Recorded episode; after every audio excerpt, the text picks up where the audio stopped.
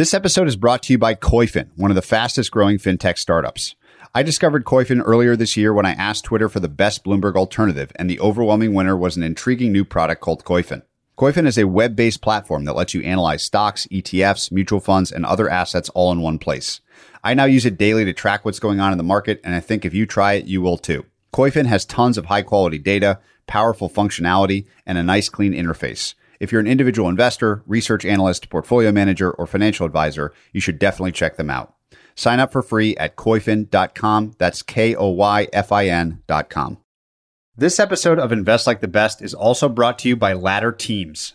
Ladder Teams is a modern personal training experience that takes the guesswork out of working out with expertly designed workout plans, one on one access to some of the best coaches in the world, and the power of community all delivered to your phone. I personally use the app for my workouts and am an investor in the business.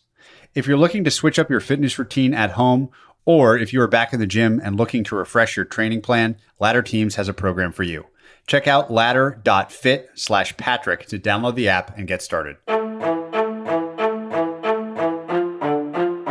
Hello and welcome, everyone. I'm Patrick O'Shaughnessy, and this is Invest Like the Best. This show is an open ended exploration of markets, ideas, methods, stories, and of strategies that will help you better invest both your time and your money. You can learn more and stay up to date at investorfieldguide.com. Patrick O'Shaughnessy is the CEO of O'Shaughnessy Asset Management. All opinions expressed by Patrick and podcast guests are solely their own opinions and do not reflect the opinion of O'Shaughnessy Asset Management. This podcast is for informational purposes only and should not be relied upon as a basis for investment decisions. Clients of O'Shaughnessy Asset Management may maintain positions in the securities discussed in this podcast. My guests today are Raju Rishi, Nikita Singareddy, and Jason Black of RRE Ventures.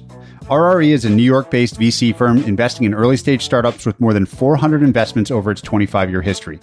Raju, Nikita, and Jason focus their time in the world of healthcare investing, a topic I haven't explored much personally or on this show. We discuss the current landscape for healthcare investing, the variety of stakeholders in the healthcare value chain, the opportunities for founders and investors in this space, what excites them about the future, and the impact COVID has had shaking up the industry. I hope you enjoy my conversation with the RRE team. So, Raju, Nikita, and Jason, I can't not remember the last time I had three people on the line. So, this is going to be a lot of fun. And we're going to explore a topic that I don't think I've ever explored on the podcast, which is the non biopharma part of healthcare investing.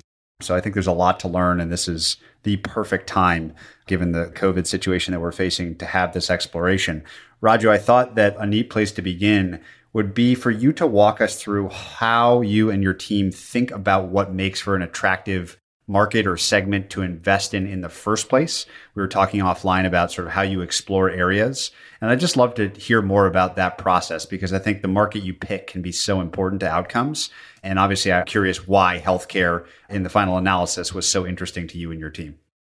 Generally speaking, RRE has been around for 26 years, and our original thought process was no venture capitalists in New York 26 years ago that's going to be a burgeoning ecosystem. And so let's deposit ourselves there.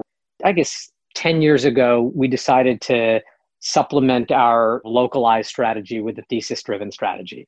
What we generally do is every partner picks a team. I picked Jason and Nikita here. We'll pick a sector that we think could be exciting and we'll do a bunch of homework in it. About six or seven years ago, we picked healthcare as a thesis for us to focus on.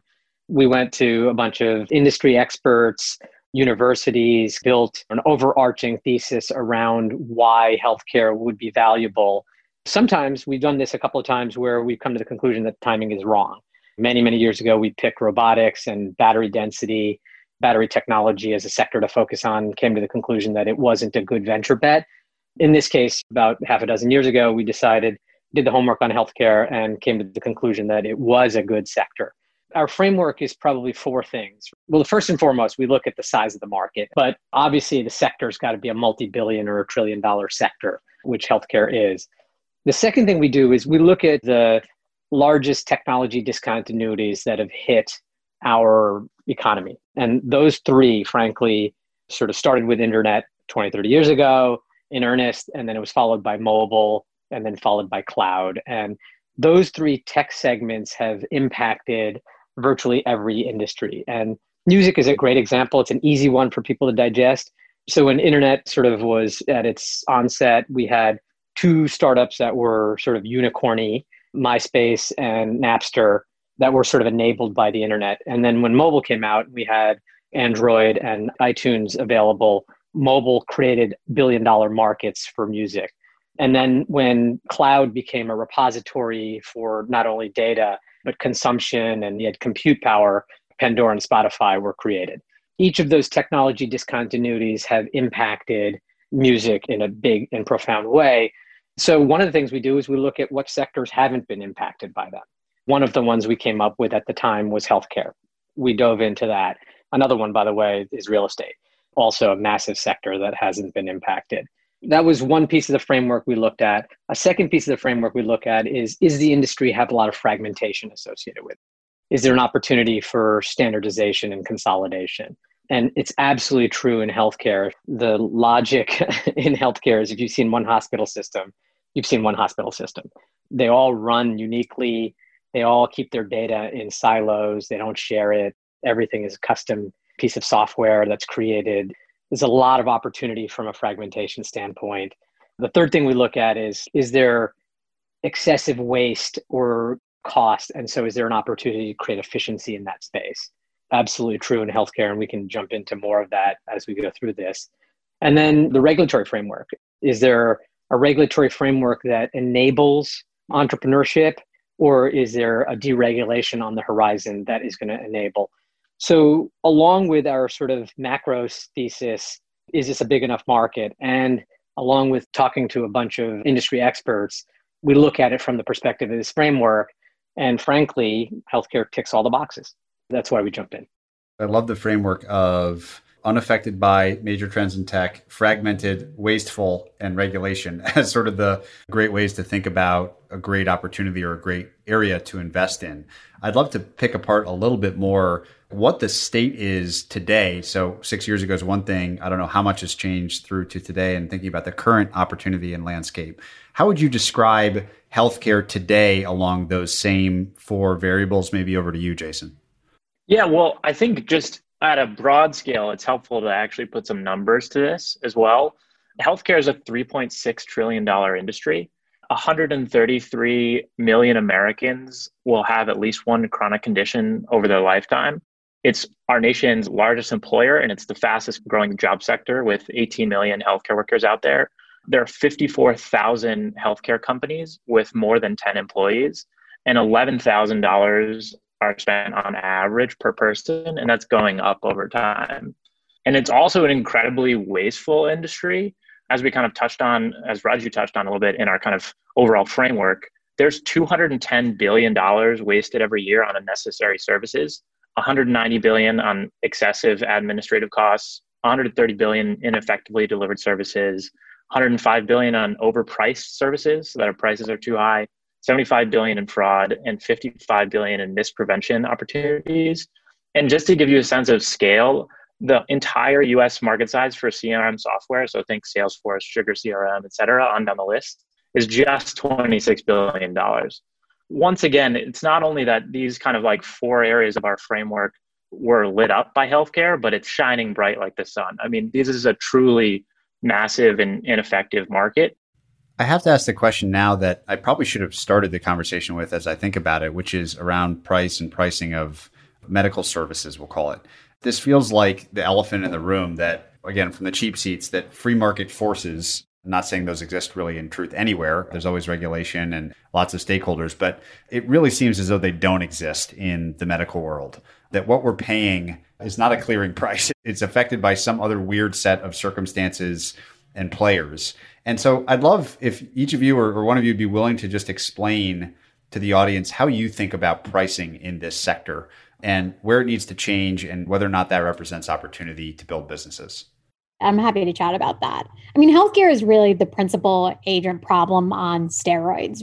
There is no other industry really where I have no idea what something is going to cost when I go in, whether it's get a procedure done or whether it's to fill a prescription. I just have no clue. And part of it is because of the way that the system is set up. Medicare thank God we have Medicare in many ways because at least you have a sense of how much things cost because Medicare says these are the price ranges. And the way that CMS decides what those price ranges are, they'll look at the entire ecosystem of pricing and they'll say, okay, this is the general bar for what pricing should be. But after that, when it comes to particularly insurers that, yes, they cover Medicare, but they also cover commercial, they can negotiate rates however they want with providers, with hospitals, et cetera. Those contracts are privileged. They don't have to disclose their rates. A lot of this stuff is built over time, going back again and again, what Raju has said around sequencing. Because of more consumerization of healthcare, people are demanding that they have a better sense of what prices are. That's why we're seeing people shop a lot more for their healthcare, whether it's people using companies like a wheel or a Truepill or an RX Define to get their prescription medication, or it's using different tools to understand how much things like different MRI costs.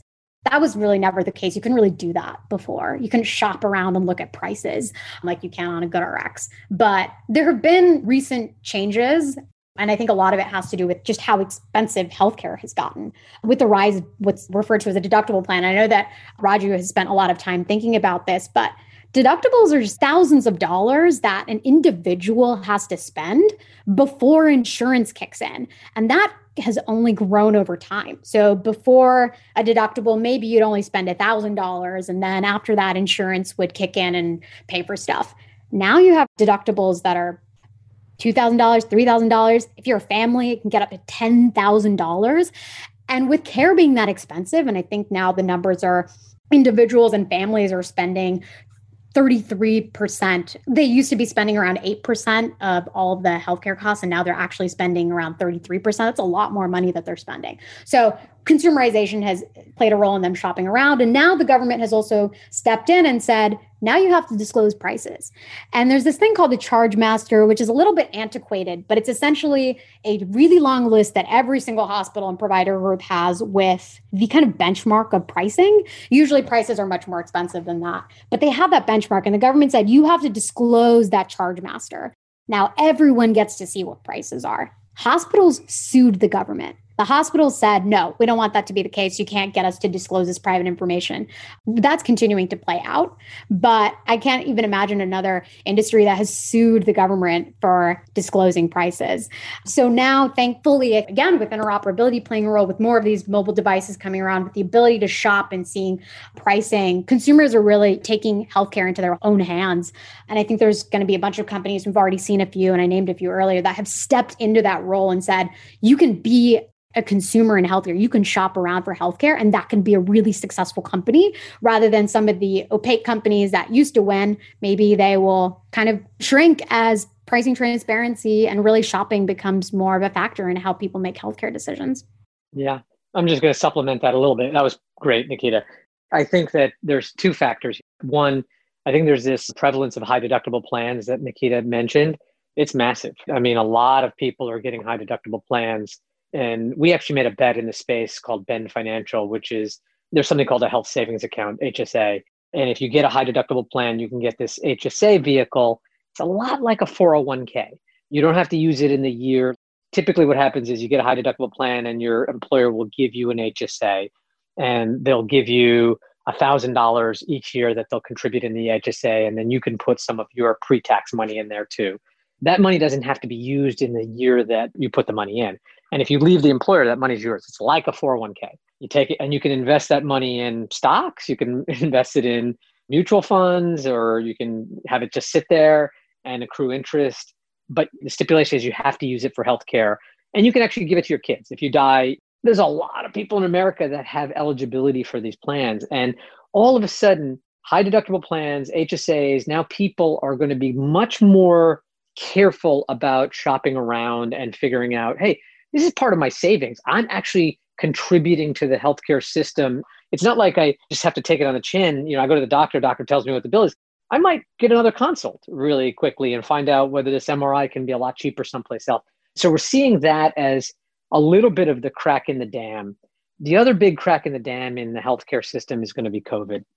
The reason being, a lot of these insurance companies are minting money right now The employers are sitting there saying, look, you got this monthly plan, they're contributing money toward it, the employees contributing money to it, but nobody's going to see the doctor. Other than I might have COVID, I got to get a test done. Everybody's sitting at home. There's a lot of wealth being created in these insurance companies today. And you better believe the government's going to be looking at that and saying, hey, wait a minute, you just accumulated all of this revenue without incurring any costs. It's like car insurance companies. And I'm sure you're seeing this. I don't know if you have a car insurance company that's refunding you. My company refunded me some money because nobody's driving. There's no accident. So wait a minute, I'm paying you for monthly insurance for my car and I'm not driving it and you're just accruing this big balance. Well, the same thing's happening in healthcare. So I think you're going to see a little bit of a flip where regulatory bodies are going to get involved and say, hey, wait a minute, you minted this money. You didn't give it back to the population. Why didn't you just decrease the amount you're charging? And oh, by the way, what are you really charging for? So I think those two factors, the consumer driving that behavior and then the government driving that behavior, might create a little bit of fissure in that dam. Yeah. I guess the final thing is just a little bit like, why are we even here? We've kind of taken the assumption that things should cost as much as they do. But if you look at the US healthcare system relative to the others around the world, we're one of the most expensive and obviously least predictable. As we're talking about, you can have an MRI for 250 bucks or you can have one for 6,000. And that's an acceptable range somehow in our healthcare system. That doesn't even necessarily have to be the case. And originally what's happened is basically the consumer has been completely divorced from the cost. I go in and I have insurance through my employer, which is how most people have, and they're completely shielded from what that deductible might be. I'll pay 30 bucks maybe on my way in for some services that I don't even necessarily know how much they cost because I don't have to. That was really the result of employer based insurance that was really started during the First World War as, as an employee benefit that's persisted and basically divorced the cost of healthcare services from the people who are actually paying, who are the insurers. And if you actually look at the cost of an employee from the employer perspective, that's where the cost is really caught, where insurance cost is going up for employers, but I don't see that as my salary. That's just what RRE spends on my healthcare insurance, but I never really get to see that number. And most people don't get to see that number. That's really what's created this disconnect. There's a fantastic book if you want to read more about how kind of employer based insurance is created. We're so famous for having capitalism in the United States, kind of above all else.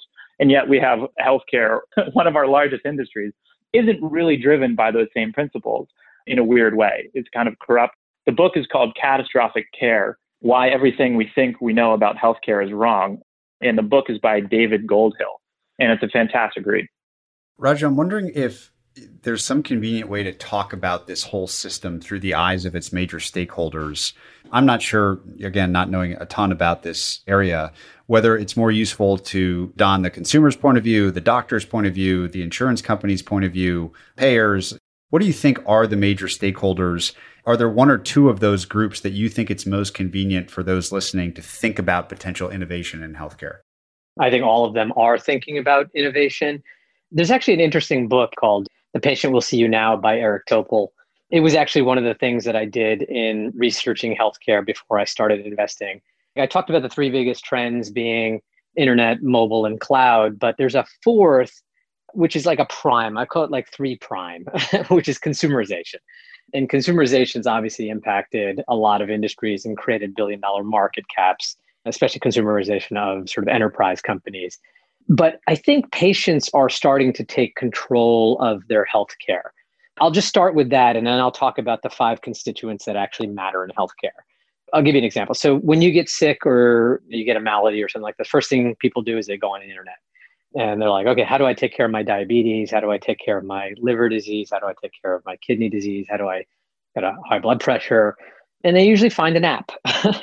and it's like oh this app is great for managing or controlling so patient will sort of download the app on their mobile phone it's easy to do and they'll go to their clinician and say hey i want to manage my diabetes using this application and the clinician will say oh you know what? That's a great app. I've heard good things about it but i don't know if it ties into our electronic health records. But let me go check. So they'll go and talk to their it person and the it person says inevitably yeah we can tie it into the ehr it's a two year waiting list. We have 200 apps ahead of you. So there's frustration at the patient level, frustration at the clinician level, frustration at the IT level. And then there's two other individuals in this ecosystem. There's the payer that wants access to the data out of the EHRs in terms of figuring out how to pay and who, what they need to pay and whether they're overpaying or underpaying and obviously value based care where they're trying to get great outcomes in the end are the most important piece here and then the last piece of the equation is these medical application or device companies that are hotshot internet people entrepreneurs and they created this great app and now they're divesting about 75% of their energy trying to tie in with the individual EHRs as opposed to creating a second version of the app. So all of that created this massive frustration. And I think I mentioned this. We think about markets as unlocking sequentially, um, not in parallel, but sequentially. So I think the opportunity in healthcare is one big step and then a lot of little steps.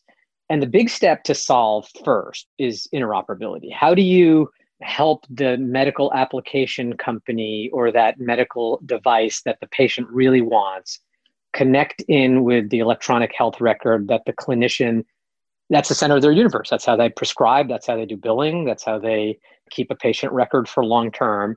And how do you get payers to get access to that medical record? And then full circle how do you take that data that sits in the medical record and create better programs to take care of more people the first step in sort of unlocking healthcare as a innovative sector is to help create interoperability there. Then, once you have interoperability and data exchange can happen on an easy basis, then you can do a whole bunch of stuff. You can do things that are really innovative for one stakeholder, which is a payer. Now they can get access to the data and they can think about hey, am I overpaying for this type of exam or this type of study?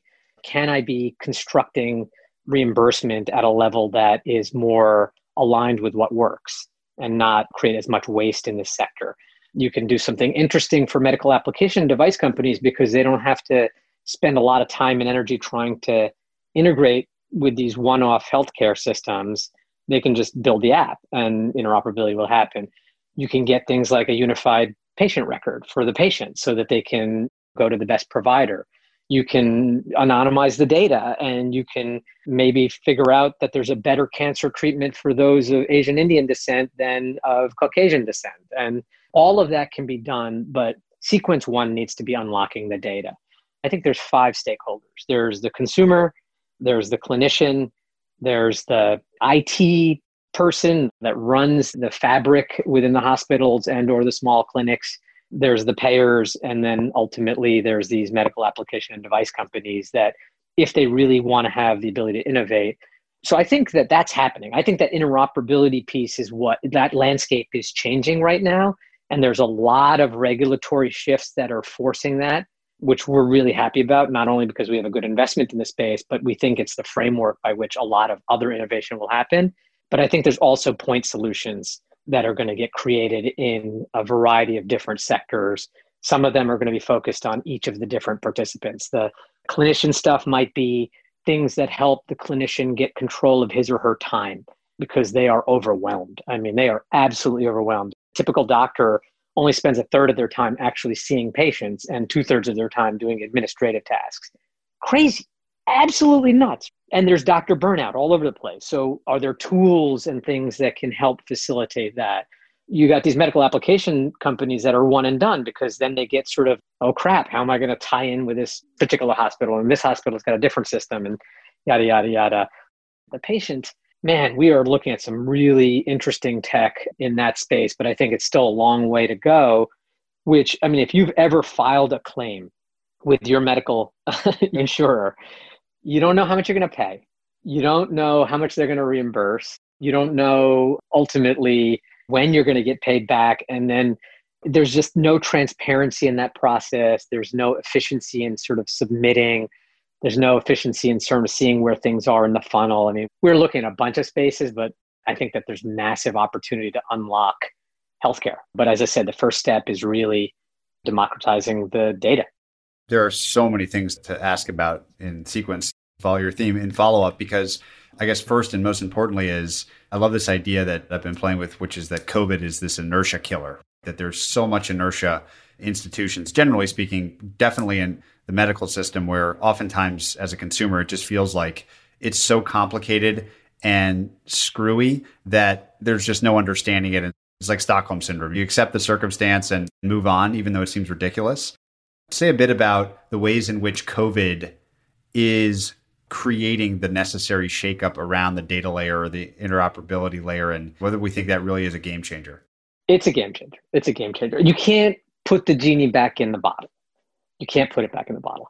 I will tell you, like, it's really fascinating. There's going to be books about the impact of COVID on healthcare, but pre COVID, lots of regulation. People love HIPAA, people hate HIPAA. And I don't know if you know what HIPAA is, it's a privacy law.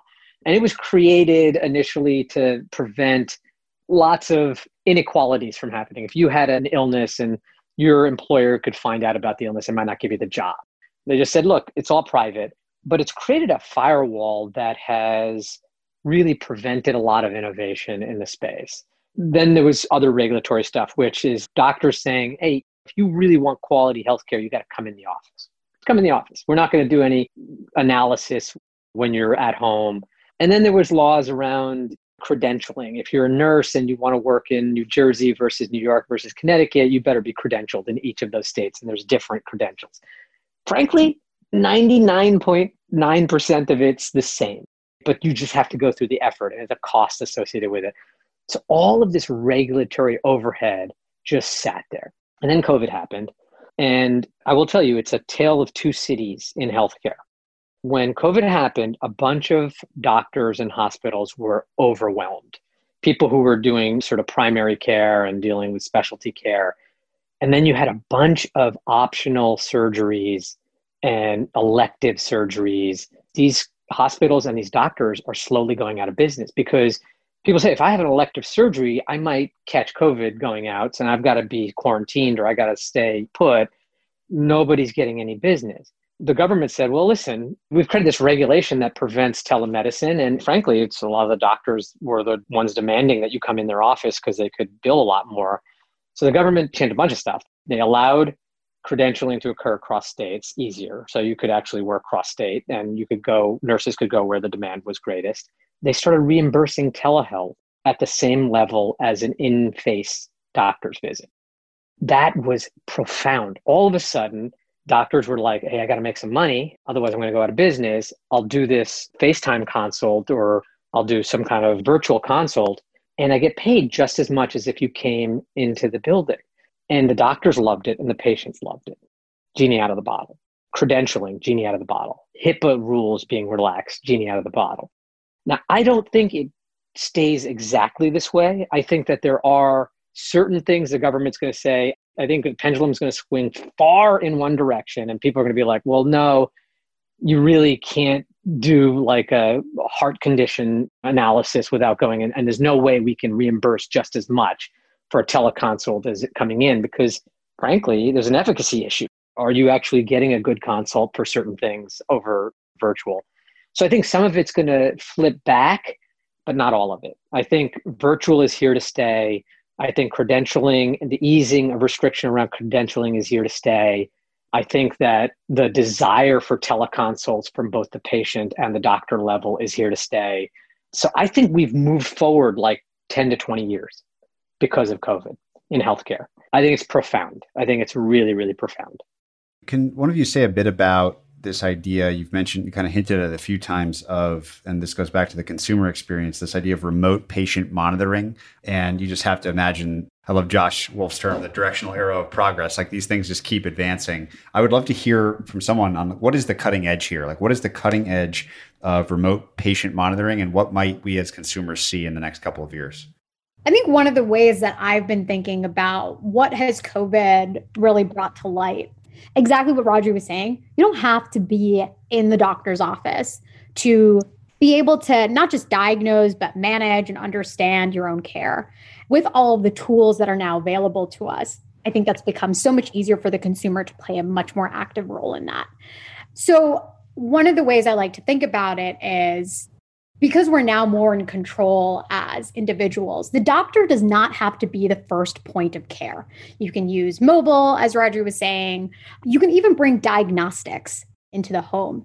So we're seeing that with people who are able to purchase tests online, not just COVID tests, but all kinds of other tests, whether it's for identifying whether you might have indications of a kidney disease early or something like being able to diagnose whether we have a UTI, et cetera. There are companies like a TytoCare that merge both a video call with a clinician as well as being able to check some of your vitals. And that's a really interesting movement that has not really taken place for the last five to 10 years. This is really in this moment right now, people feeling comfortable doing healthcare at home. And we're also seeing more health systems and more insurance companies looking towards the home as being a locus where you can have parity of care. I think there's about a third of all procedures and care that takes place in the hospital that can be done in a home setting. So that might mean there's a clinician that can come to your home and do things like taking your vitals or doing a lab test, et cetera. Or it might be me just doing a, a, diagnostics test. And this is where remote patient monitoring can play a role in passively having a sense of this is what my heart rate is. This is what my blood glucose A1C is. If I have pre-diabetes or may have indicators of diabetes. If I went to the hospital for an acute encounter related to my heart, I want to get a sense of what my BPM is. That's something that remote patient monitoring can play a role in. And why it's also additionally important for health systems is COVID hit a bunch of hospitals and took away a ton of revenue, whether that was coming from elective surgeries or even other types of procedures. Hospitals and health systems really care about revenue expansion. They care a lot less about saving money. And that's because margins are really, really small for a lot of healthcare companies. One way to revenue expand is to create more ways of capturing revenue, like remote patient monitoring is one way you can do that. It's a space that we've been looking into. There's a lot of companies who've already been building remote patient monitoring companies for the last three, four years. But one thing that has been a theme here as well is just because a company is being built doesn't mean the market's there. And stroke of the pen innovation with regulations has actually allowed for reimbursements to happen. So we're seeing hospitals stand up entire departments dedicated do remote patient monitoring so they can have a sense of what happened when this patient left the hospital and is in the home for the next 30 days? Can you track their vital signs? Can you use that to make the hospital even more efficient? And to add on to that a little bit, it's broadly what we're talking about here. When we talk about remote patient monitoring, that's actually a specific term and it's in regulations about reimbursement codes for monitoring patients that have chronic conditions and tend to be a higher cost to the health system, which obviously insurers are more interested in. But I think more broadly, when we're talking about the Apple Watch and these at home tests, et cetera, the ultimate goal of this kind of healthcare system, reduce a ton of costs, is really preventative care. And that's what we see when we talk about used to be fee for service, where you get paid kind of by the drink. Doctors get paid for each surgery that they perform and therefore are kind of incentivized to perform surgeries, even though they might not be necessary. We've had regulation that's come in and really driven forward and created incentives for value based care which kind of gets to this preventative measure. So as we see more IoT devices enter the home that are starting to get clinical grade, we have now an EKG on the wrist, you now have clinical grade blood pressure monitor at home. All of a sudden, all those things, you can take action as your individual consumer, take ownership over your health and actually get notified earlier on when you can actually prevent things. Now we have these devices that can notify people that they might have COVID you can take steps and measures to actually have better health outcomes, even just as a consumer without the necessary steps of entering what is one of the most expensive healthcare systems on the planet. I think you can actually categorize it in two spaces, Patrick. One is just wellness. And I don't think that's remote patient monitoring at all. I think that's just patient driven. If I decide to buy the Apple Watch or I decide to buy a Fitbit or I decide to buy a particular pulse ox device to measure that's for my own sort of edification. Even a thermometer, frankly, is not connected to the doctor. I think those are going to proliferate. You'll see more of them because it's cheaper to create a device, cheaper to get an app certified in the store, and you're going to see all sorts of interesting stuff. Remote patient monitoring, which is actually going to your clinician and your doctor, I think is going to be relegated to two spaces. One is chronic issues where you actually can have something be actionable. Like there's no sense sending your doctor your blood pressure every week. Nobody cares. If you don't really have really high blood pressure and you're not risking a heart attack or anything like that, doctor's going to ignore the data because they just don't have time. They're too busy. But somebody with a chronic issue, which has a heart condition or kidney disease or diabetes, those types of remote patient monitoring will proliferate. There are codes for that. The devices are getting cheaper. The connectivity is getting easier. And I mentioned the consumerization of healthcare. That's an important piece because with aging America, these devices need to be simple to set up and use. Not everybody is internet savvy and or mobile phone savvy and app savvy. You just got to make it really, really easy to set it up for those chronic cases. I think remote patient monitoring is going to happen for them. And then there's going to be a separate category for remote patient monitoring, which is actually driven by the insurers. There's a law that says if you had a chronic issue and you're let out of the hospital, if in 30 days you're readmitted to that hospital for that same issue, the hospital and the care team has to have eat that cost. That's a massive burden on the hospital systems. That's what affects their margins and everything.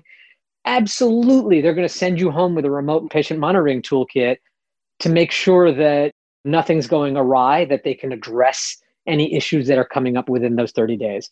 So I think from a monitoring perspective, where somebody else at a clinical level is monitoring you, I think in the next year or two, those are the categories. Chronic issues where it's actionable, like if you get a reading out of whack, you need to send somebody to the home because they've got kidney disease or diabetes or a heart condition. And then it's going to be those people that are discharged from the hospital and for the next 30 days, they need to be monitored. Most of the other stuff is going to be voluntary at the consumer level.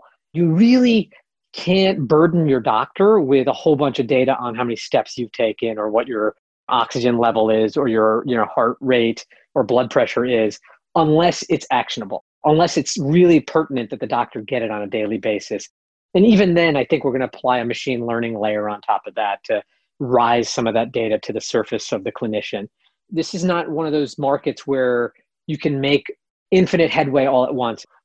I can't help but ask a kind of sci fi question, which is Do you think the natural end state of this at the end of the sequencing is some sort of ongoing, passive, programmatic diagnostic tool so that I noticed my local town is monitoring the sewers to predict the levels of COVID, for example. You can imagine that in a single house and all these other sort of passive instruments that give you information and then you don't have to do anything and the doctor doesn't have to do anything unless some threshold is crossed. Maybe that's where the ml comes in. Am i imagining that end state in the right way that will sort of all be connected to blood and insulin and or glucose and all these other things that a doctor would use anyway upstream of doing a diagnosis? I talked about sequencing but let's say you get full interoperability and then you could anonymize the data. Imagine every single medical test and or piece of medical data in the world is automatically exposed. I think the next part of that chain if you got full interoperability would be maybe a universal record. Everybody would have a medical record and it would be in the cloud or on your phone.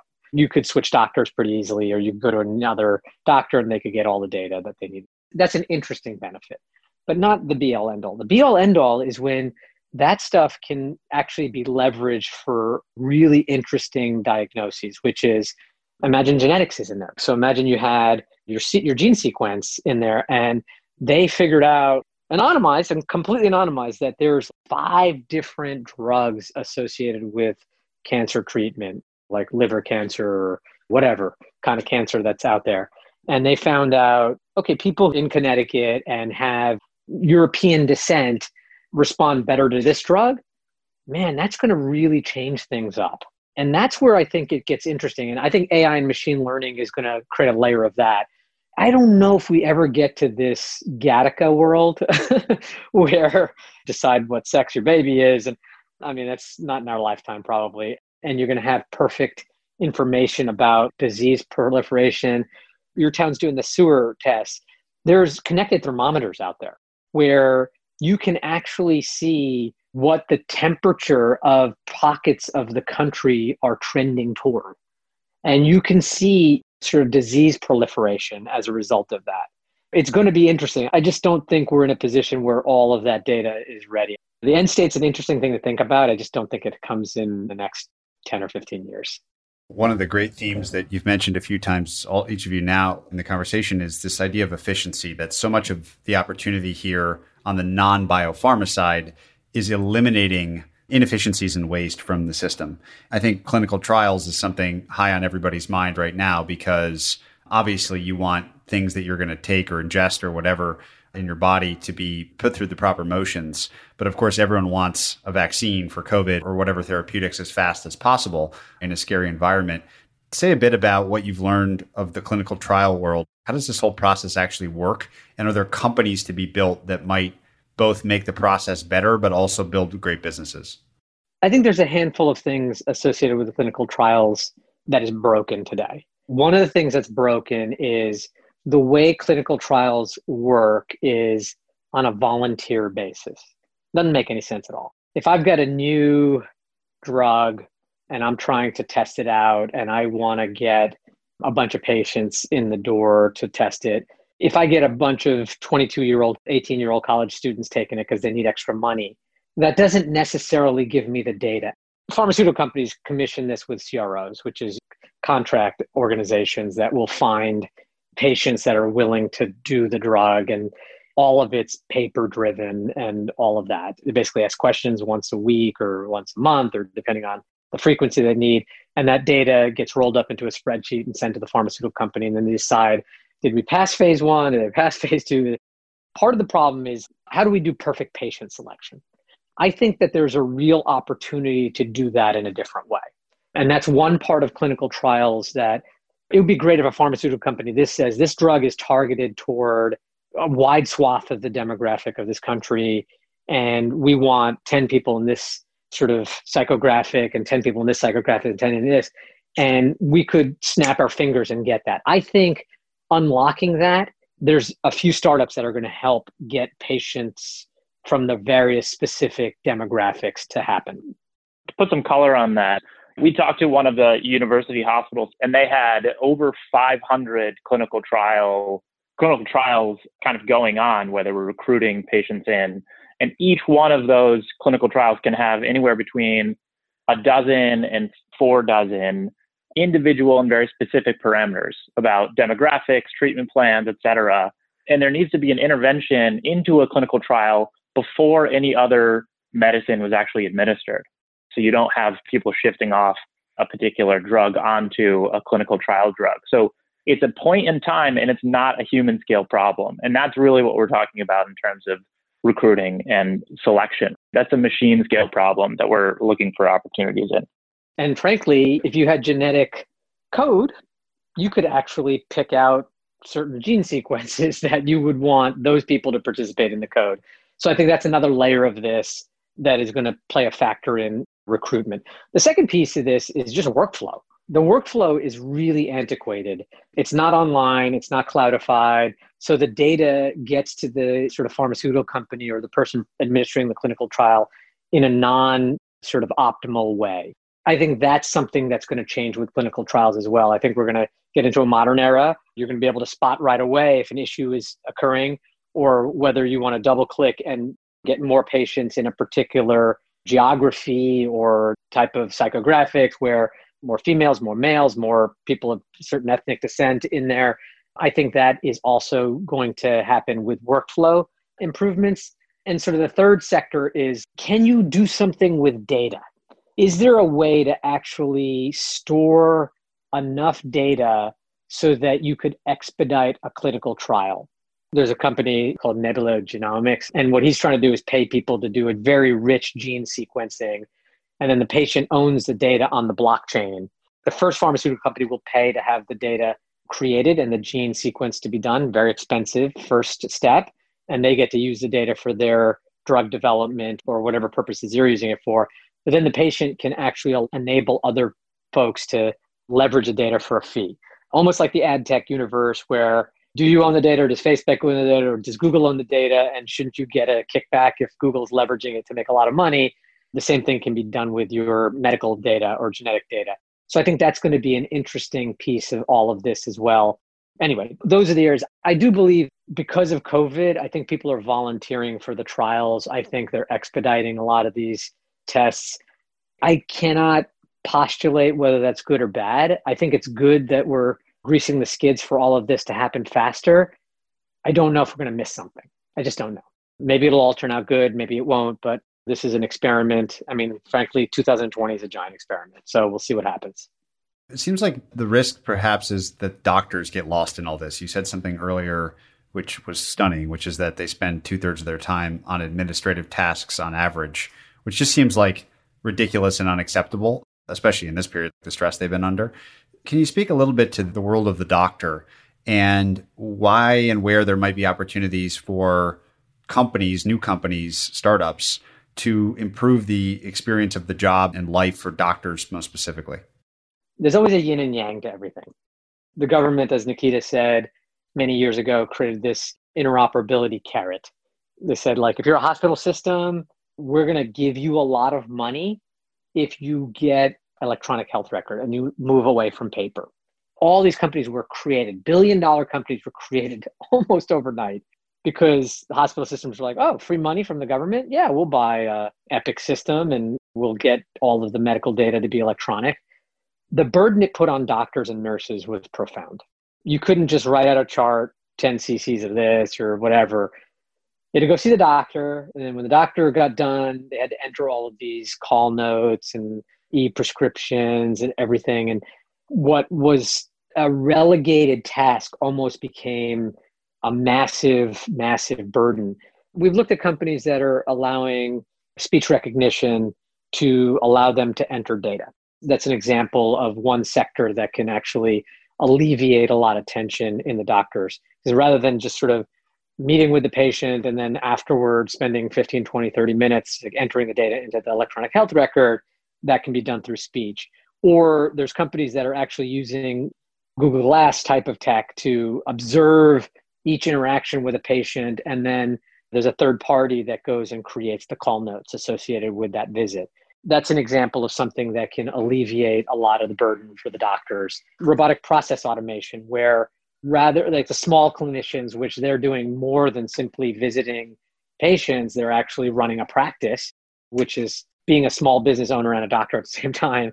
Robotic process automation can automatically check insurance and check codes and figure out if insurance is going to pay for X, Y, and Z and shoot it out. So there's a, a large part of the tech stack that can alleviate a lot of the tension. And I think it absolutely has to happen. It 100% has to happen because people aren't going into the field as much anymore. It used to be a really lucrative value proposition to be a doctor. It's not as lucrative as it was before. There's a lot of malpractice insurance, and it's an incredible cost to your life of being on call all the time and then having to work extra hours just entering the data. And we have to alleviate that tension for this to be industry that people want to go back into. I think there are a lot of just kind of day-to-day realities. As raju mentioned these people are also business owners. They're in a very competitive market. They've got to advertise for themselves. They've got to bring in new business. They've got plenty of patients to see. They're actually business owners I mentioned 54,000 healthcare organizations. Some of them are quite large institutions where they have different pressures. Margins are incredibly thin. They're worked very hard. They need to be producing money. They obviously want to help people, but they're also there to make money. And same for the institution. So there's a lot of overhead and revenue and billing and just the basics for operating business. But these businesses aren't necessarily like your standard small business, like a bodega or what have you there's actually a lot of regulation that they need to stay on top of and credentialing that they need to do. And there's just tons of overhead and friction in the system that is required in order to operate these businesses. At the same time, there's just significant pressures on people to use a bunch of computer systems they hate. We've seen the bring your own device.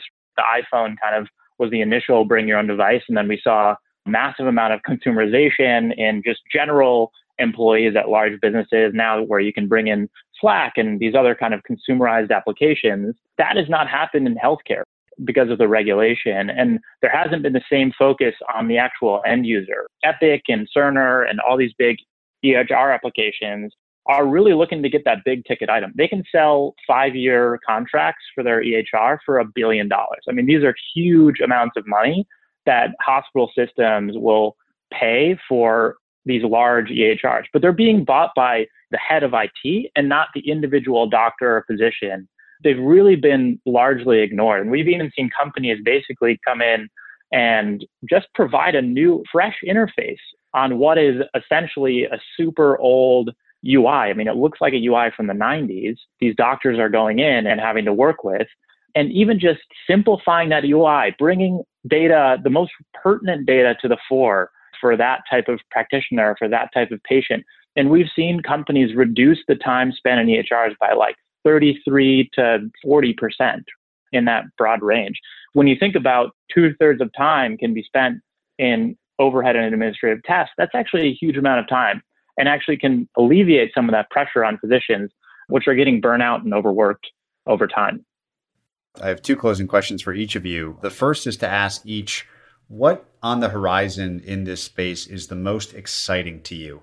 I'm especially interested by, Raju, you mentioned that COVID has pulled forward progress by maybe a decade. It's amazing to consider the ways in which there are silver linings to this otherwise obviously terrible global pandemic. I would love to hear from each first. What is most exciting to you that's on the horizon that you think we might all get to see? So, from my standpoint, I think optimal drug use for my ailment is something that I think we'll be able to see in our lifetimes. I can't give you a date. I wish I could. I think the interoperability is, if you look at what Flatiron Health did, they were thinking about this from an oncology standpoint. You know, are there particular cancer drugs that can treat specific types of people better? I think we're on the horizon of seeing some of that for a variety of different treatments. Let's just pick an easy one like high blood pressure or something like that and say, man, if you could have data around what treatments work best for different individuals of different sort of ethnic origin, and then you were able to layer on some genetic code on top of that and get even more granular around it, I think we're going to see some of that in our lifetimes. I think we're going to be able to say, like, your doctor is going to say, hey, let me do a blood sample and a gene analysis and prescribe you with a more appropriate drug for you. I think that's terribly exciting. If interoperability can unlock that capability, we've made progress. I'll also jump in on the interoperability front. We're obviously super excited here. And the way that I sometimes think about interoperability is we've kind of had this overhead, it's the tax on the entire healthcare system. We've figured out that information and data is when it's shared, we've had this massive proliferation of prosperity and new companies that are built on top and shifting that. And basically, we're in the era right now, similar to kind of like the compute parallel is the on prem compute, where everybody has to manage their own servers and they've got this huge overhead cost and it costs them a ton of money and they're just kind of wasting it just running servers. And if you think in healthcare, all these new healthcare companies that are trying to be built, they have to kind of build it much slower than they would otherwise be able to if they didn't have to manage this interoperability piece. And once we get to kind of that future state where if you think about the cost curve for medical record retrievals, we're on a pretty dramatic decline right now. And as that starts to near zero, we should get to the pennies and then fractions of a penny. That's where we can really unify all this data. And that's where you can see this huge kind of Cambrian explosion of healthcare companies that are built not just in these kind of vertical silos, which we're looking at today. Like we've talked about a number of companies that are building in a very specific vertical, but they're still eating that overhead interoperability cost and maybe even still buying a lot of data from third parties, which are manually scraped in from healthcare organizations and faxed and handwritten. But once we get to the point where we've digitized all those records and see that kind of future explosion, we're going to get to hyper specific healthcare. And I think there's huge opportunities in just general preventative measures. You talked a little bit about the future where you'd have this kind of universal medical device that would be able to kind of predict future outcomes. I don't think that's as far off, but we definitely need to get to the point where we have the tremendous amount of data, which is now locked and siloed in each one of these individual institutions. I think one of uh, theses that I've had, and COVID has brought it to light too, is really testing. Testing and diagnostics is an area that I'm really excited about. You asked earlier, Patrick, around whether we're going to see a variety of devices that are sci fi esque. And I love the Andromeda strain by Michael Crichton. This is a book where they have a, basically a virus that comes from space to earth and kills a whole town and obviously is terrible. But one of the more interesting aspects of the book it's future facing. They have this diagnostic tool. It's basically an electronic body analyzer that was built under a government contract and it was a full body scan for astronauts in space. And then they had made it and commercialized it for people on earth and I kind of love that device because the way that's written in the book, you just stand there, it scans your whole body and it tells you here are all the problems that you have now. Here are all the vital signs that are totally fine. Here are the things you could have wrong with you in the future. I hope we get to a point where we have a device like that. Like, why not? We're slowly getting to a world where you can actually test way more. You can test way more because it's cheaper, it's rapid, and it's accurate, especially for folks who have chronic conditions or people who have medical histories in their family it should be affordable to test and it shouldn't cost you thousands and thousands of dollars. And as we've brought more things into the home and tests into the home, that is a real possibility.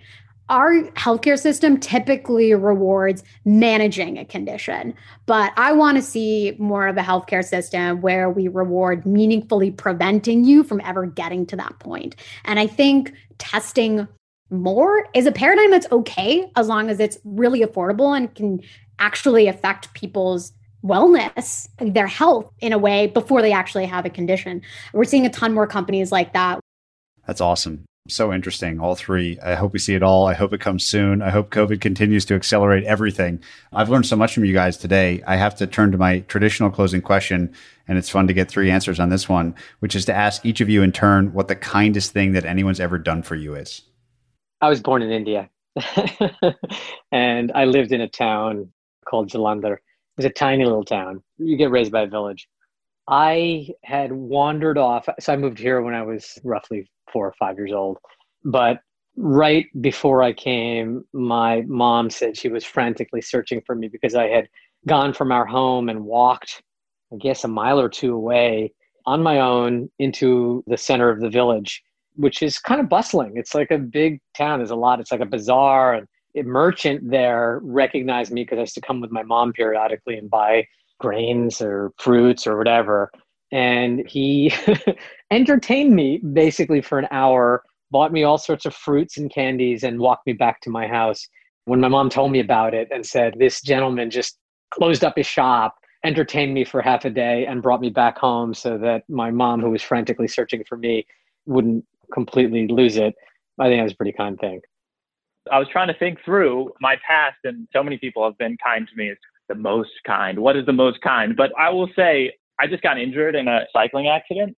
I broke my left wrist and displaced my right shoulder. So I was basically kind of armless, as it were. Very difficult to do things on my own. And I was living by myself in Boulder. and I was really struggling, I will say. Tough to really carry groceries or do things when you've got both arms that are injured. And I called up my sister, and she lives in Indianapolis. And I just said, Man, I'm really struggling. How far is Indianapolis from here? And she said, I'll look into flights right now and we can drive you back. And it's like a 16 hour drive. And it actually ended up being my brother in law. My sister couldn't make it because she had a few appointments here. And he, he just jumped in a plane, no questions asked, just bought a plane ticket, got an SUV, helped me pack my broken bike in my bike box, all my luggage, helping me with open jars and all this type of stuff, and drove me 16 hours back to Indianapolis. And they're hosting me at their homes. I know it's family, but my brother in law just kind of jumped in and did it with a smile, and it really touched me. So I'm very thankful for that. I got my driver's license finally recently. I failed my first driver's test, and I had the same person who was seeing me again for my second driver's test. And I probably made some mistakes in that where I maybe got close to not passing again. And he looked at me and he was like, I know you worked hard for this, so I'm going to pass you. so that was a very recent small act of kindness from the guy at the DMV. And I really appreciate that he did that because I was standing in line from 5:45 a.m. and he saw me at 10 a.m. So he knows I was just standing in line and hoping to get it through the process. So that's maybe like a little silly one, but there are really small acts of kindness like that that happen all the time. I really appreciate that, guys. I feel like you've kind of each pulled me up a learning curve here today that I've really enjoyed and learned a lot from. So, first and foremost, thank you so much for all your time and look forward to staying in touch in the future. Well, we really appreciated you taking your time out of your day to do this and look forward to keeping in touch. If you enjoyed this episode, you can sign up for a new email newsletter sent out each week called Inside the Episode. Each week, I condense that week's episode to my favorite big ideas, quotations, and more. I've been recommending books to members of this email list for years and will keep doing so in this weekly email. You can sign up at investorfieldguide.com forward slash book club.